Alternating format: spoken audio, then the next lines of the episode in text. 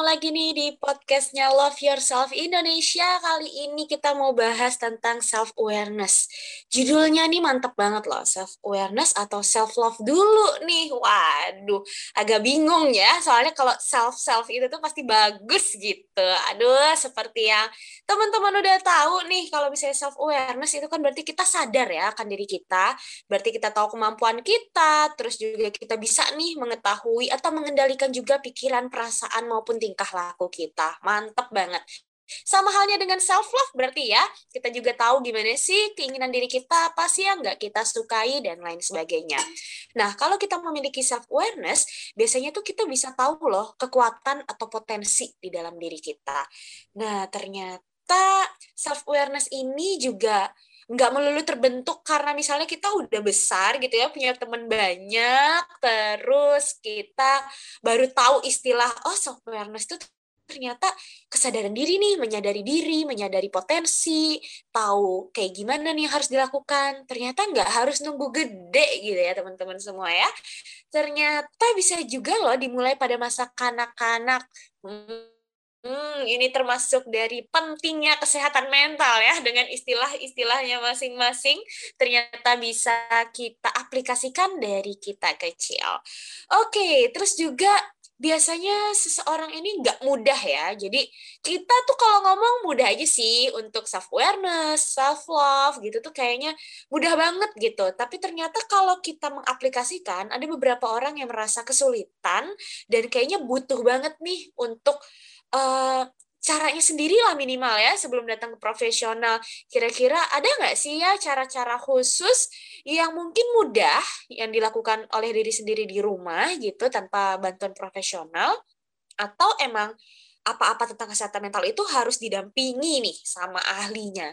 Nah, malam hari ini kita mau membahas tentang self awareness dan juga self love. Nah, di sini uh, saya sebagai moderator perkenalkan nama saya Ade Ayu Harisdiana Putri. Teman-teman semua bisa panggil saya Ayu.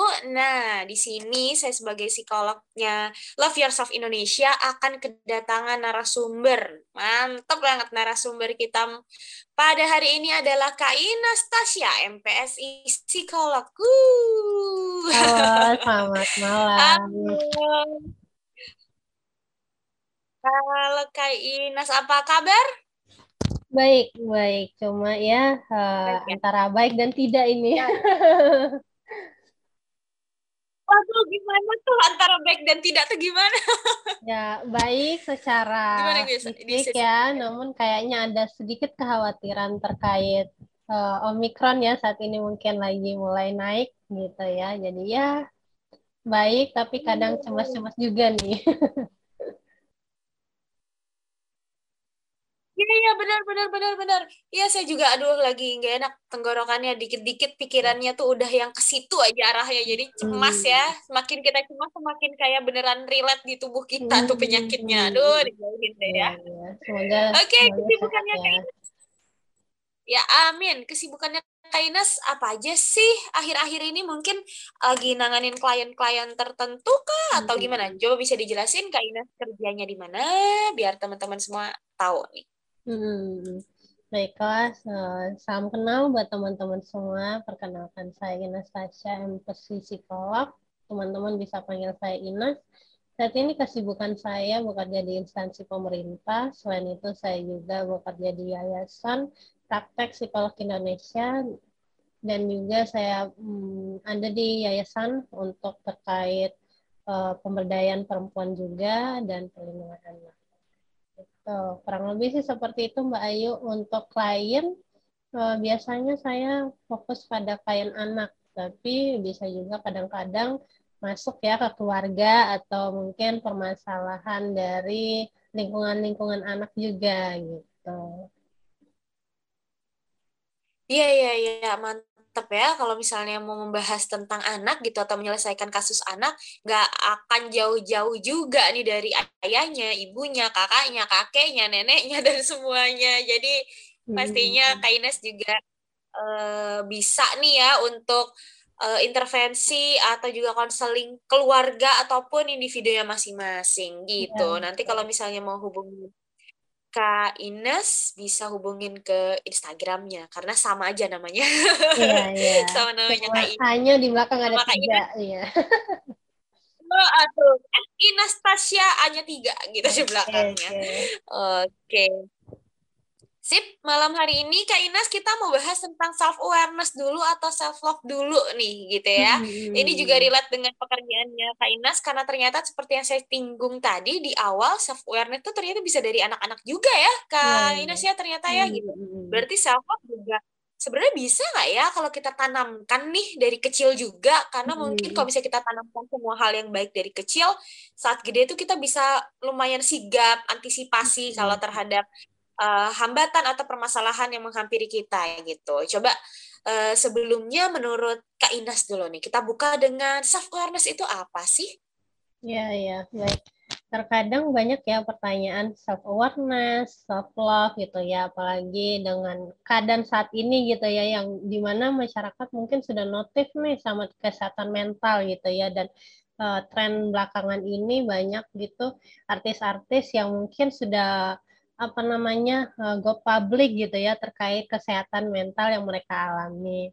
Jadi mungkin uh, apa sih eh, self awareness biasanya kalau di Indonesia kita apa namanya mengetahuinya dengan kesadaran diri gitu. Kita memahami diri kita sendiri dengan tepat itu baik berkaitan dengan, dengan pikiran, perasaan kita dan bagaimana sih kita mengevaluasi diri kita. Sehingga ketika tiga hal ini kita sadari itu akan berkaitan dengan bagaimana sih cara pandang kita terhadap sesuatu hal gitu. Bagaimana cara kita dapat mengambil keputusan dengan baik dan hal lainnya gitu. Kurang lebih uh, secara garis besar seperti ini. Tapi kalau misalnya kita menyinggung tentang teori nih gitu ya. Teori ini adalah salah satu ahli psikologi gitu ya dari, dari Maslow yang mengatakan kalau kesadaran diri itu berkaitan dengan bagaimana sih kita memahami diri kita sendiri, bagaimana uh, apa sih yang terjadi di diri kita, gaya apa yang kita miliki, langkah-langkah apa yang akan kita ambil, apa yang kita rasakan saat ini, nilai-nilai apa yang kita miliki dan apa sih ke arah mana kita mau berkembang. Biasanya Maslow ataupun teori mengatakan hal-hal seperti itu gitu. Oh, oke. Okay. Berarti sebenarnya e, dari dalam diri kita sendiri tuh hal-hal kayak gitu tuh nggak usah dipertanyakan lagi gitu ya. Kita tuh maunya apa, potensi kita di mana tuh seperti apa tuh kita tahu gitu ya. Tapi ternyata nggak semudah itu ya, kayak Inas ya. Iya, iya, iya. Terkadang luput gitu. Iya, beberapa orang luput akan dirinya sendiri gitu, hmm, tapi cenderung mengerti hmm. orang lain ya, Kak ya, ya. ya. Betul, betul, betul. Kalau kayak gitu, berarti apa aja sih ciri-ciri dari orang yang memiliki self awareness ini? Ya, uh, se uh, sebelum kita masuk ke ciri-cirinya, mungkin aku menjelaskan gitu ya uh, dari arti kesadaran dulu sebenarnya menurut te teori gitu ya di dalam buku-buku kesadaran itu ada tiga hal atau tiga uh, kesadaran yang berbeda. Yang pertama kesadaran saat kita terjaga. Contohnya saat ini aku bisa komunikasi sama Mbak Ayu, aku bisa berinteraksi, aku bisa melakukan aktivitas, makan, minum. Itu adalah kesadaran yang terjaga. Yang kedua kesadaran terkait pengalaman kita uh, pada saat aku usia segini kan pasti ada tahap-tahapan yang aku lalui gitu ya dari kanak-kanak, remaja, dewasa ataupun nanti saat tua gitu. Ada pengalaman-pengalaman yang mungkin bersifat subjektif gitu, pasti pengalaman baik, buruk atau hal yang lainnya. Nah, yang ketiga terkait kesadaran akan pikiran kita gitu. Baik yang berisi uh, tentang keyakinan kita, harapan kita, kekhawatiran kita, keinginan atau kebutuhan kita gitu. Jadi kalau ditanya ciri-ciri orang yang uh, memiliki self awareness itu orang yang mungkin mengetahui nih kelebihan dan kelemahannya apa gitu, terus potensinya apa, terus dia tahu batasan dirinya terkadang kan orang-orang nih banyak yang terlalu mengiyakan segala hal gitu ya. Kadang tidak tahu nih kak kalau aku tuh tidak nyaman kalau diginiin atau aku tuh tidak nyaman kalau seperti ini gitu. Dan mungkin di orang yang uh, memiliki self awareness dia mampu menghadapi tantangan dan juga menyusun tujuan-tujuan hidupnya ke depan gitu. Jadi dia sadar apa yang dia inginkan, apa rencana masa depannya, apa yang harus dia lakukan. Biasanya mereka sudah paham akan itu. Oke, berarti emang sebenarnya kita tuh udah ngerti banget nih ya selain tahu tentang potensi diri, tapi ke depannya tuh kita tuh maunya apa gitu ya. Mungkin dari potensi itu kita bisa melihat nih ke depan, oh saya ini sukanya kayak gini nih gitu.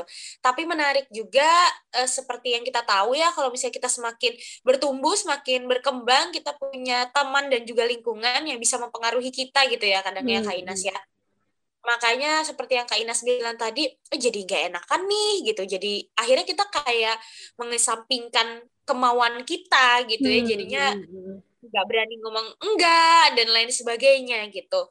Nah, apakah orang-orang yang mungkin kurang aware nih sama dirinya sendiri gitu ya, belum punya self awareness yang baik, itu tuh bisa dibangun gitu, Kak Inas, bisa di dipupuk dari kapan dia sadar gitu atau memang ini, ini perlu kayak bantuan gitu dari profesional apa seperti apa oke Nas ya eh, terkait hal itu karena manusia adalah eh, dinamis gitu ya. Jadi memiliki karakteristik yang berbeda-beda dan individual difference ya. Jadi berbeda-beda untuk tiap individu. Terkadang anda seseorang yang mungkin bisa membangun dari dalam diri tanpa bantuan orang lain. Tapi ada beberapa orang yang memang perlu banget nih bantuan dari pihak lain, entah itu lingkungan, teman, ataupun ahli profesional. Adapun bagaimana sih dari dalam diri ini bisa membangun gitu ya. Terkadang sadar itu ketika kita mungkin tahu apa yang kita butuhkan, tapi mungkin kita tidak tahu apa yang kita harus ambil atau kita putuskan gitu. Nah ini yang mungkin perlu bantuan dari orang lain dan kadang memang uh, ketika kita sadar akan sesuatu mungkin perlu nih dikasih tahu atau orang sekitar gitu harus ada yang ngomong gitu baru kita sadar gitu ya. Atau mungkin uh, sebenarnya aku nih bisa tapi aku merasa insecure jadi butuh dukungan dari orang luar gitu ya. Mengatakan bahwa kamu tuh bisa kok kamu bisa. Dan kadang hal itu yang mungkin perlu dilakukan dan mungkin bisa meningkatkan motivasi kita gitu. Akan bahwa tidak semuanya mungkin uh, yang aku rasakan itu adalah kelemahanku, tapi ada juga nih kelebihanku gitu ya. Jadi kita mungkin lebih pada membandingkan diri dengan orang lain dan itu yang mungkin malah membuat kita semakin uh, tidak paham dengan bahwa sebenarnya ya sama aja, mungkin tahapnya aja yang mungkin orang lain lebih cepat atau kita butuh proses atau seperti apa gitu. Oke, ternyata lingkungan itu juga kita perlukan ya, seperti halnya manusia yang butuh bersosialisasi gitu ya. Ternyata emang uh, dari sosialisasi tersebut jangan-jangan dapat membangun self awareness dari diri seseorang gitu ya, Kak Inas ya. Hmm, betul, apalagi kalau misalnya kita bicara anak-anak gitu ya. Anak-anak kan identiknya dengan modeling nih, nih modeling antara dengan orang tuanya atau lingkungannya, guru-guru di sekolah ataupun mungkin masyarakat sekitar gitu. Mereka akan mengambil perilaku-perilaku yang mungkin eh, pengasuhnya itu lakukan gitu ya. Jadi terkait self awareness ini mungkin ada orang-orang yang memang dari kecil tidak diajarkan gitu ya bagaimana uh, bisa meningkatkan gitu ya bagaimana dia bisa percaya diri, bagaimana dia bisa melatih kemampuan dirinya, bagaimana dia mengidentifikasi nih emosi-emosi yang ada di dirinya gitu. Malah mungkin masyarakat sekarang malah kalau anak kecil cowok kamu jangan nangis gitu ya. Kamu kan cowok nggak boleh nangis gitu. Padahal kan itu nggak boleh sebenarnya karena mau gimana pun namanya anak gitu ya kalau jatuh ya sakit ya nangis gitu respon utamanya. Iya, apalagi kita melihat sebagai anak adalah manusia mau dia laki-laki dan uh, perempuan ya tetap manusia dan mereka mempunyai emosi gitu. Jadi hal itu yang mungkin perlu diajarkan juga di masyarakat sekitar gitu. Jadi tidak ada nih perbedaan laki-laki nggak boleh nangis gitu ya laki-laki nggak boleh curhat gitu ya, ya mereka juga memiliki emosi dan perlunya identifikasi emosi dari dini itu ya agar mereka paham gitu apa yang mereka rasakan, batasan mereka seperti apa, bagaimana mereka untuk bagaimana nih ketika aku ada konflik, bagaimana cara penyelesaiannya gitu. Jadi memang dari dini gitu. Ya, nah itu penjelasannya tadi cukup mewakili banget dan kayaknya udah bener-bener komplit pelit karena bener banget ya kita tuh cenderungnya kalau punya anak laki-laki pengennya kuat gitu ya. Padahal mah hmm. bener sih pengennya kuat. Tapi kalau dia emang harus menangis harus sedih ya nggak apa-apa gitu ya. Nanti kebiasa sampai gede kalau dia ketemu hal-hal yang menyedihkan ekspresinya flat gitu ya. Akhirnya kurang bisa memvalidasi emosinya sendiri. Nah ini nih menarik banget ternyata tentang self awareness nih. Hmm. saking menariknya kita mau bahas nih Kak Inas nih seberapa penting sih sebenarnya self awareness tuh untuk uh, seseorang gitu atau di masing-masing individu tuh perlu banget kah self awareness ini? Iya iya. Kalau ditanya seberapa penting ya pasti sangat penting gitu ya. Kalau misalnya nih kalau kita di psikologi gitu ya Mbak Ayu, ketika nih klien kita tidak sadar kalau dia merasa ada yang salah di dirinya, otomatis kita nggak bisa merubahnya gitu.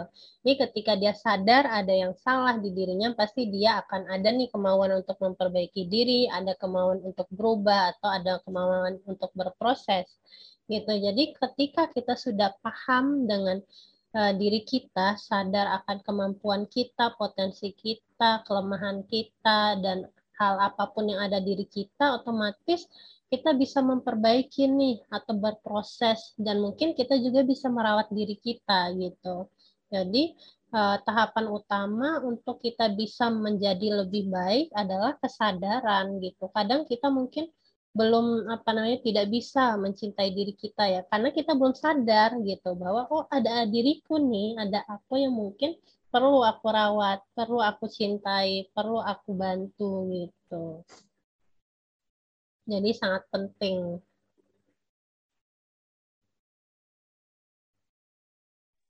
Oke, sip. Kalau tadi kita bahas tentang anak-anak nih ya contohnya kan Kainas tadi udah uh, kasih contoh self awareness untuk anak-anak.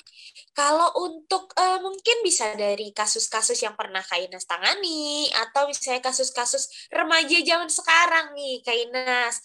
Contoh langsungnya dari self awareness tuh apa aja sih? Iya. Kalau misalnya contoh-contoh dari remaja saat ini gitu ya, mungkin karena zaman sudah berubah gitu ya, teknologi sudah berkembang dan mungkin di uh, ada juga dampak-dampak dari WFH gitu ya, sekolah di rumah, terus mungkin interaksi dengan teman-teman mungkin hanya lewat gadget gitu ya. Mungkin uh, anak remaja biasanya menampilkan dirinya uh, lebih baik gitu ya, secara online gitu ya. Jadi mereka menampilkan dirinya yang mungkin mereka modeling dari public figure gitu. Jadi kadang di layar handphone gitu ya, di layar uh, gadget mereka menampilkan diri yang wow gitu. Tapi ketika kita mengasesmen ataupun kita menanyakan mereka terdapat insecure gitu, merasa bahwa saya tuh nggak sebaik dia, saya tuh nggak gini, nggak gini gitu. Dan bahkan mungkin eh, hal-hal yang sering aku dapatkan gitu ya ketika mengkonseling remaja adalah ketika hanya mungkin temannya tidak membalas chat atau temannya mungkin tidak hmm, apa namanya respon cepat kepada dia itu bisa membuat mereka terguncang gitu. Padahal mungkin ketika kita ya is okay sebenarnya. Kita memiliki kehidupan masing-masing aktivitas dan mungkin tidak selamanya langsung respon cepat gitu langsung dibales gitu. Tapi eh, remaja saat ini hal itu adalah hal yang luar biasa gitu. Mungkin ketika memang dari segi gadget, apa namanya pamor mereka di gadget bisa turun atau seperti apa itu membuat mereka tuh benar-benar kayak insecure tiba-tiba gitu terus overthinking tiba-tiba. Padahal mungkin hal itu ya hanya di pikiran mereka tidak terjadi di kenyataannya ataupun kenyataannya gitu. Jadi biasanya hal itu yang mungkin uh, tidak disadari oleh remaja saat ini bahwa banyak hal-hal yang mungkin uh, positif di diri mereka gitu. Jadi tidak segalanya itu dipandang negatif gitu. Mungkin karena memang banyak hal yang mungkin menjadi modeling negatif gitu ya ataupun uh, informasi dari internet yang tidak difilter dengan baik sehingga yang didapatkan yang negatif. Padahal sebenarnya mereka itu punya kemampuan gitu ya. Kadang memang kalau kita bicara teknologi ya pasti adik-adik remaja ini nih yang paham betul gitu ya gimana gini-gini eh, edit foto, edit video dan lain sebagainya mereka lebih paham. Padahal itu kelebihan mereka, tapi mereka merasa ya aku tidak ada apa-apa gitu, aku tidak ada hal yang bisa aku banggakan gitu. Padahal banyak hal yang mungkin bisa mereka uh, jadikan hal positif, tapi tidak mereka sadari di situ. Itu contoh-contoh yang mungkin saat ini di terjadi di dunia uh, zaman sekarang gitu ya, ataupun kalau dewasa mungkin lebih pada uh, apa nih hubungan hubungan antara teman ataupun pacar gitu. Kadang ya uh, mereka nggak tahu nih batasan-batasan diri gitu ketika mungkin uh, dia merasa nggak nyaman di situasi ini tapi ya dia mengiyakan terus gitu. Iya iya iya. Tapi dalam satu sisi dia merasa terbebani di situ gitu. Biasanya dewasa masuk pada tahap itu. Banyak hal yang sehingga ketika ngapain dia selalu mengiyakan segala hal terus ingin menampilkan sisi baik di depan orang gitu ya. Tapi dia, di dalamnya mungkin dia merasa tertekan ataupun merasa stres, ya malah mungkin men, mendapatkan dampak negatif gitu, baik secara psikologis ataupun kelelahan fisik ataupun hal yang lainnya gitu. Oke, ternyata banyak juga dampak e, negatif gitu ya, Kak Inasyah, dari e, self awareness tuh yang ternyata tidak diterapkan kepada diri kita gitu. Tadi ada overthinking, ada insecure gitu ya. Karena cenderungnya kita tuh suka membandingkan diri kita sama orang lain. Nah, ini nih padahal tadi uh, perilaku yang dapat membangun self awareness ini adalah lingkungan sosial, tapi ternyata kita sendiri tuh tidak menjadikan mereka ini untuk membangun self awareness pada diri sendiri, malah kita cenderung membandingkan hasilnya ya jadinya kita insecure gitu ya, jadi punya dampak-dampak yang negatif. Iya, betul. Oke, terus Yap, sekarang gimana sih cara nerapin self awareness itu untuk kehidupan sehari-hari? Ya, untuk kehidupan sehari-hari sih lebih banyak kita melakukan hal-hal kecil gitu ya. Kadang kan untuk eh, merubah hal yang besar kita harus mulai dari hal-hal kecil yang mungkin saat ini bisa kita lakukan. Contohnya nih, teman-teman bisa menuliskan kelebihan-kelebihan teman-teman, potensinya teman-teman apa, kekurangan teman-teman gitu ya. Batasan diri teman-teman juga harus teman-teman pahami gitu. Tidak menuntut diri gitu ya, harus sesuai dengan keinginan orang lain gitu ya. Tidak gitu. Teman-teman memiliki hak ataupun keputusan untuk hidup sesuai dengan keinginannya masing-masing asalkan sesuai norma yang berlaku ataupun nilai-nilai gitu ya. Terus teman-teman juga harus mengetahui nih setidaknya rencana ataupun tujuan hidupnya teman-teman apa gitu. Kadang kan uh, ada yang mungkin ya ngikutin alur aja gitu ya. Ya slow aja gitu. Kadang ya kita mungkin walaupun kita mengikuti arus kita juga harus tahu nih arus tujuannya berakhir ke mana gitu kan. Dan juga mungkin teman-teman Eh, pelan-pelan untuk memberikan hal-hal positif kepada diri gitu ya dengan self care secara positif gitu ya dengan mungkin uh, melakukan uh, lingkup circle yang positif gitu. Ketika memang circle teman-teman negatif ada baiknya nih membatasi diri di situ. Jangan malah mengikuti arus itu gitu ya dan mungkin akan berdampak negatif gitu. Karena ketika teman-teman sudah pelan-pelan nih mengetahui hal-hal yang ada di dirinya, otomatis kan teman-teman akan ada notif gitu ya di uh, kepala teman-teman. Oke, okay, ternyata aku nih gambaran aku seperti ini gitu. Dan hal yang mungkin tidak membuat aku nyaman seperti ini. Nah, otomatis ketika teman-teman sudah tahu itu, teman-teman bisa lebih menghargai nih diri teman-teman gitu. Jadi pelan-pelan pada hal kecil Uh, kalau misalnya mungkin bercermin, berikan afirmasi positif kepada diri. berikan semangat gitu ya. Tidak harus dapat dukungan terus dari lingkungan, kadang kita menyemangati diri sendiri itu lebih berarti juga gitu. Waduh, menarik banget. Gak harus minta validasi dari orang lain, tapi dari diri sendiri itu juga perlu. Itu tadi afirmasi positif ya. Setiap hari teman-teman ngaca, itu jangan hanya ngaca aja ya Kak Ines ya. Hmm. Tapi bilang kalau diri kita tuh kuat, cantik gitu ya nggak harus nunggu dandan menor hmm. gitu ibaratnya biar dilihat orang tapi kita dandan itu ibaratnya untuk diri kita sendiri sama halnya kayak tadi kita punya uh, kekuatan potensi dalam diri kalau misalnya ngerasa kok orang-orang belum klik ya gitu belum nemu ya sama potensi aku ya gali terus ya kayak Nasya yeah, dikembangkan yeah. terus gitu jadi eh, cenderung yang kita lakukan itu untuk diri kita dulu gitu biar nanti orang lain juga bisa lihat bahwa kita punya potensi, kita punya keinginan, kemauan yang akhirnya kita lakukan gitu. Yeah. Mantep banget untuk self awareness kayak udah terbungkus rapi nih dijelasin sama Kak Ines. Kita tadi udah nyerempet-nyerempet gitu ya ke self love ya hmm. karena afirmasi positif gitu ya kayak menyayangi diri sendiri aduh sekarang kita mau bahas nih apa sih self love itu Ya, self love itu biasanya kegiatan yang menyayangi gitu ya, menyayangi diri bagaimana kita mungkin menghargai diri kita.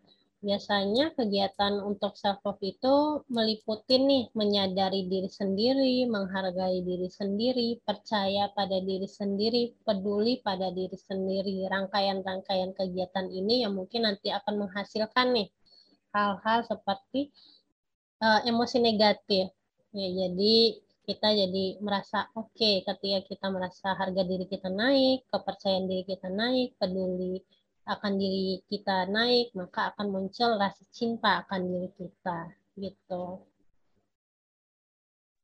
Oke, terus kalau contohnya dari self love itu apa sih? Mungkin kalau sebagian orang uh, searching gitu ya di Google ya, oh, self love itu berarti yang penting cinta deh sama diri kita sendiri. Kadang-kadang orang tuh berkedokan healing, healing, healing gitu ya kayak Inas ya. Jadinya check out belanja gitu, terus yeah. keluar beli makan, keluar beli seblak hanya untuk healing, healing, healing gitu. Atau mm. ini kan bentuk reward untuk diri sendiri atau ini kan bentuk self love gitu. Nah kalau dari Kak Ina sendiri contoh self love yang sebenarnya benar gitu ya, bukan hanya dikit-dikit pengennya dimaklumi berkedokan kata self love. Nah, kalau contohnya tanya dari self love nih apa, Kak Ines? Ya, terkait self love itu sebenarnya aspeknya ada empat ya. Yang pertama itu self awareness, sadar akan dirinya terkait kelebihannya, kekurangan, potensi dan lain sebagainya. Kemudian self esteem, Kenapa self esteem masuk pada self love? Karena dia percaya akan kemampuannya, percaya akan dirinya, percaya akan potensinya, percaya akan segala hal yang ada pada dirinya. Terus yang ketiga adalah self care. Dia peduli, dia merawat dirinya, baik secara emosi, secara fisik, secara sosial gitu ya. Dan yang terakhir self worth. Jadi dia menghargai dirinya. Jadi segala hal yang mungkin menjadi keputusan, dia dapat menyelesaikan masalah, tidak membandingkan diri dengan orang lain, itu termasuk dari contoh-contoh gitu ya. Dan e, catatan mungkin banyak teman-teman yang mengatakan self reward, healing dan lain sebagainya. Tidak selamanya healing itu e, berakhir dengan hal-hal yang mungkin menyenangkan gitu Contohnya nih ibaratnya kita memiliki uh, jatuh dari motor gitu ya, ada luka di lutut. Otomatis mungkin kita akan mm, minum apa nih makan es krim atau minum minum kopi gitu ya. Itu kita memberikan rasa yang menyenangkan gitu, rasa senang di situ. Tapi kan luka kita masih ada gitu. Jadi bukan itu termasuk healing. Healing itu kadang kita perlu nih merawat luka kita gitu. Contohnya kita mungkin membasuh dengan air, alkohol, atau memberikan betadin, menutup luka kita. Nah, seperti itu maksud dari healing. Tidak mengalihkan dengan hal yang menyenangkan, contohnya beli ini, beli itu. Tidak, mungkin kadang-kadang boleh gitu ya, uh, sekali-kali boleh tapi ketika kita membeli itu kan masalah kita masih ada nih gitu stres kita mungkin masih ada nah yang kita lakukan mungkin lebih pada bagaimana nih uh, uh, identifikasi hal-hal apa sih solusi apa yang mungkin bisa kita lakukan agar masalah atau solusi yang kita dapatkan tuh bisa baik gitu ya jadi seperti itu sebenarnya definisi healing. Kita mengidentifikasi, kita mengetahui, kita tahu solusinya apa, dan juga kita merawat ataupun kita melakukan progres atau proses gitu. Kalau misalnya eh, kita membeli sesuatu, mungkin lebih pada reward gitu ya, memberikan apresiasi pada diri untuk uh, agar kita mungkin bisa meningkatkan emosi positif ataupun memberikan hal yang positif kepada diri seperti motivasi, semangatnya lebih naik gitu ya ataupun e, membayar kerja keras kita selama ini gitu. Nah, ternyata contoh dari self love itu tidak hanya beli seblak ya, kayak yeah. Ines ya, tidak hanya healing healing healing aja. Ternyata ada empat nih tadi nih. Salah satunya adalah yang sudah kita bahas self awareness. Jadi kalau hmm. kayak gitu, kira-kira uh, apakah ada nih perbedaan dari self awareness sama self love? Ya, kalau dilihat dari perbedaan, sebenarnya self awareness adalah aspek untuk agar kita mencapai self love gitu ya. Jadi ketika kita sudah sadar, otomatis tahapan kita untuk mencintai diri kan udah mulai nih. Contohnya nih, ketika kita mungkin uh, suka sama orang gitu ya, mungkin kita nggak tahu kalau kita suka sebelum kita sadar oh orang ini nih yang aku apa namanya suka. Oh orang ini nih yang aku mungkin sering kepoin gitu kan. Kalau misalnya kita langsung bilang suka tanpa kita sadar oh aku suka sama dia kan mungkin tidak ada rasa cinta itu gitu kan. Jadi mungkin ketika kita sudah sadar kita sudah percaya diri muncullah self love gitu Waduh, kalau contohnya cinta-cinta suka-suka gini, teman-teman pasti langsung ngeh gitu ya. Oh gitu nih bedanya self-awareness sama self-love gitu. Berarti emang nggak bisa dilepaskan gitu ya Kak Ines ya. Kita tuh sebelum cinta, sebelum sayang, even itu sama diri sendiri, kita harus sadar dulu. Sadar kita butuhnya apa, maunya apa, kapan kita harus menolak, kita nggak suka diapain. Nah itu tuh penting banget ternyata kita masuk juga ke dalam pertanyaan inti dari gongnya nih ya Kak Ines ya. Jadi self awareness dulu atau self love dulu nih. Nah, loh. Gimana gimana? Ya, jadi ketika kita menciptakan pikiran atau keadaan keadaan psikologis atau mental yang positif, kita memang harus mulai dari dalam diri kita dulu. Baik kita harus mengetahui dulu nih kelebihan kita apa, kekurangan kita apa. Sebab ketika keadaan diri kita sudah positif, otomatis nih akan mempengaruhi pandangan kita akan segala hal, pengalaman kita juga ataupun kejadian yang terjadi di sekitar kita akan mempengaruhi juga nih.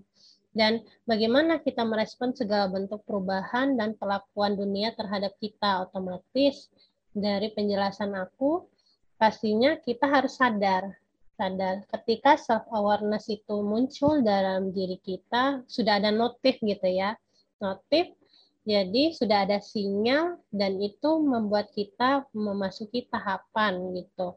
Dan kita sudah sadar otomatis kan ada keinginan kita untuk oke okay, aku sadar nih kalau aku orangnya seperti ini. Otomatis yang aku butuhkan adalah menerima aku yang seperti ini, mencintai aku yang seperti ini gitu. Jadi tahapannya seperti itu. Ketika kita sudah sadar, otomatis menuju ke perasaan kita mencintai, merawat diri, menghargai diri itu akan uh, apa namanya masuk gitu, akan uh, berjalan gitu. Oke, nah mantep banget pembahasan dari Kak Inas. Benar-benar bisa dipahami, mudah gitu ya kalau kita tadi dengerin itu tuh Kak Ines tuh membahas dengan bahasa yang mudah banget kita cerna gitu ya, kita tangkap. Jadi kalau teman-teman bilang self love itu adalah sesuatu hal yang berhubungan dengan reward, healing dan lain-lain, ternyata dia harus mencapai empat aspek dulu loh gitu baru bisa gitu dikatakan self love karena tidak melulu apa-apa kita cari tahu lewat Google terus oh self love tuh kayak gini nih. Nah, ternyata nggak juga kita ngelewatin empat tahapan itu berarti kita benar-benar eh, paham dan sadar gitu ya terhadap diri kita. Karena yang seperti yang kita tahu ya Kak Inas ya, banyak banget orang-orang tuh yang lebih memahami orang lain gitu. Jadi orang lain sukanya apa tuh kita tahu, potensinya orang kita tahu. Tapi kadang kita cenderung lupa gitu ya sama potensi yang kita miliki. Nah, itu penting juga tadi kata Kak Inas kalau kita tuh harus memberikan afirmasi positif gitu ya entah saat kita ngaca, entah saat kita da, da, apa ya dalam keadaan yang kurang menyenangkan gitu ya kayak Nes ya, bisa banget tuh untuk menumbuhkan kayak self talk ke diri kita sendiri bahwa kita tuh bisa kuat gitu. Kalau orang lain mau nyemangatin kita terus, kalau kitanya tidak niat untuk bergerak menuju hal yang baik juga akan mental tuh ya nasehat atau saran dari orang lain. Jadi sebenarnya self awareness sama self love ini penting banget semoga teman-teman semua yang dengerin bisa mengaplikasikan self awareness dulu nih biar sadar dulu keinginannya potensinya biar bisa uh, pikiran, perasaan dan perilakunya berjalan berimbang gitu. Lalu akhirnya bisa menciptakan cinta, entah itu cinta sama dirinya sendiri ataupun tadi ya contohnya cinta sama orang lain gitu. Harapannya ketika kita cinta sama orang lain, maka kita juga bisa membangun self awareness juga bagi si pasangan gitu ya jadi dia juga harus paham bagaimana dirinya gitu kadang-kadang orang yang berpasangan itu cenderung juga menggantungkan harapan ya ke orang lain nah jangan sampai hal itu tuh mengganggu uh, kehidupan masing-masing gitu sip berarti self awareness sama self love ini cukup mudah kita lakukan. Kuncinya adalah kita niat dan progres ya. Prosesnya itu yang harus kita hargai. Jangan sampai maunya nyampe ke tujuan aja tapi di saat menjalankan proses tersebut tidak kita apresiasi gitu. Oke, ini tadi udah pertanyaan terakhir. Kayaknya kita mau dengerin dulu nih closing statement dari Kak Ines. Silahkan. Oke, terima kasih Kak Ayu. Jadi memang self-love dan self-awareness ini sangat-sangat mungkin uh, kita rasakan gitu ya di kehidupan sehari-hari, tapi tidak selalu mungkin kita bisa notif gitu ya, bisa langsung paham dengan diri dan memang kita butuh proses untuk menuju uh, self love, self awareness gitu ya. Tidak apa-apa teman-teman, tidak ada yang memaksa teman-teman untuk langsung bisa self love gitu ya. Semuanya butuh proses, semuanya butuh waktu gitu. Jangan memaksakan diri. Ketika memang kita sudah berprogres, pastinya ada hal-hal yang mungkin sudah kita ubah nih dan itu sangat-sangat berarti dan sangat-sangat bagus. Jadi ada hmm, Eh, kehidupan yang baik adalah sebuah proses, bukan suatu keadaan yang ada dengan sendirinya. Kehidupan itu sendiri adalah arah, bukan tujuan. Jadi, sangat normal nih ketika di jalan kita menemukan hambatan, bisa jadi jalannya berliku, menanjak, curam, bisa jadi kita terjatuh atau kehilangan arah. Namun teman-teman jangan putus asa. Itu semua adalah sebuah proses bagi kita untuk menemukan hal yang baik yang ada di ujung jalan Sekian dari saya, terima kasih. Semoga bermanfaat. Sampai jumpa lagi. Wow, keren banget, benar. Kita lupa kalau ternyata jalanan tuh nggak selalu mulus ya, Kak Inas ya. Ada aja polisi tidurnya, ada aja jalannya ditutup dan lain sebagainya. Tapi teman-teman tuh masih punya jalan lain, punya alternatif lain untuk bisa nyampe ke tujuan. Sip, jangan lupa diaplikasikan apa aja tadi yang sudah Kak Inas sampaikan. Oke, terima kasih banyak Kak Inas atas uh, atas penjelasannya mengenai self awareness dulu atau self love dulu.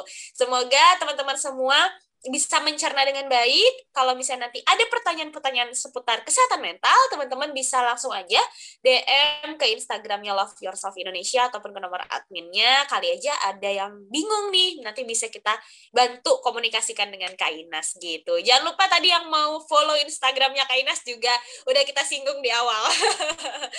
Oke, kalau kayak gitu sampai bertemu di podcast berikutnya. Sehat-sehat semuanya. Terima kasih Kak Inas.